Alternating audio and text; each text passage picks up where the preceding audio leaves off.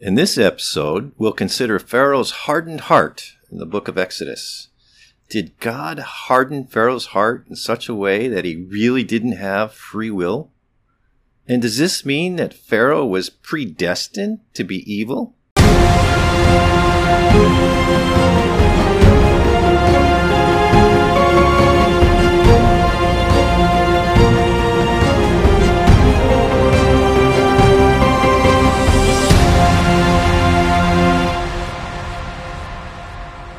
Welcome to the Thoughtful Catholic Podcast. I'm your host, Chuck White.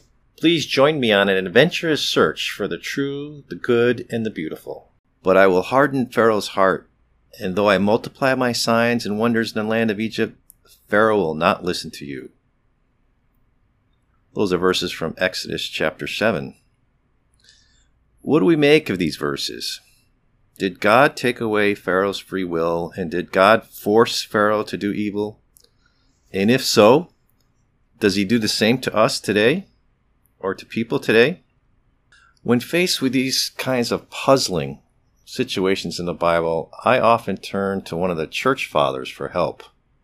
In this case, I found some great answers to these questions in the teachings of St. Augustine, who lived uh, in about the 4th century AD. He's a doctor of the church. That means he's a proclaimed uh, one of the church's chief teachers historically.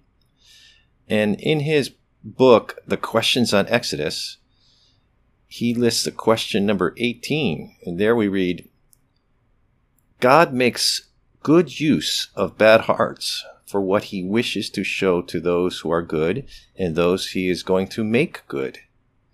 And the quality of evil in each heart, that is, what sort of heart is disposed to evil, came about through its own evil doing, which grew from the choice of the will. So here Augustine is actually talking about this very same set of verses. He continues, So Pharaoh had such a heart, which was not moved by God's patience to piety, but rather to impiety, and was a result of his own vice but that those things happened by which his heart, so evil by its own vice, resisted God's command. It is called hardened because it did not bend and agree, but resisted unbendingly. That was of divine dispensation. And St. Augustine ends with an example. For example, when money is offered for the commission of a homicide, a greedy man is moved in one way, but one who disdains money is moved in another way. The former is moved to commit the crime, the latter to being cautious. Yet the offer of the money itself was not under the control of either of them. Thus, motives come to evil men that are indeed not under their control, but they act from these motives as they find them already established from their own past willing let's try to unpack that a little. I think from this we can glean some basic principles and apply that to uh, these puzzling verses from the book of Exodus.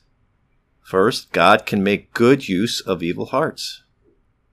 The quality of evil of each heart came from its own evil doing. And Pharaoh had such a heart, which was the result of his freely chosen vice and hearts are moved this way or that by causes or motives that come from the providence of God.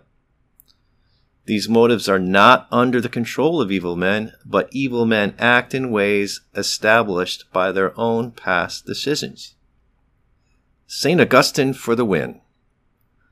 Let's consult the church fathers every time we have a puzzling set of Bible verses.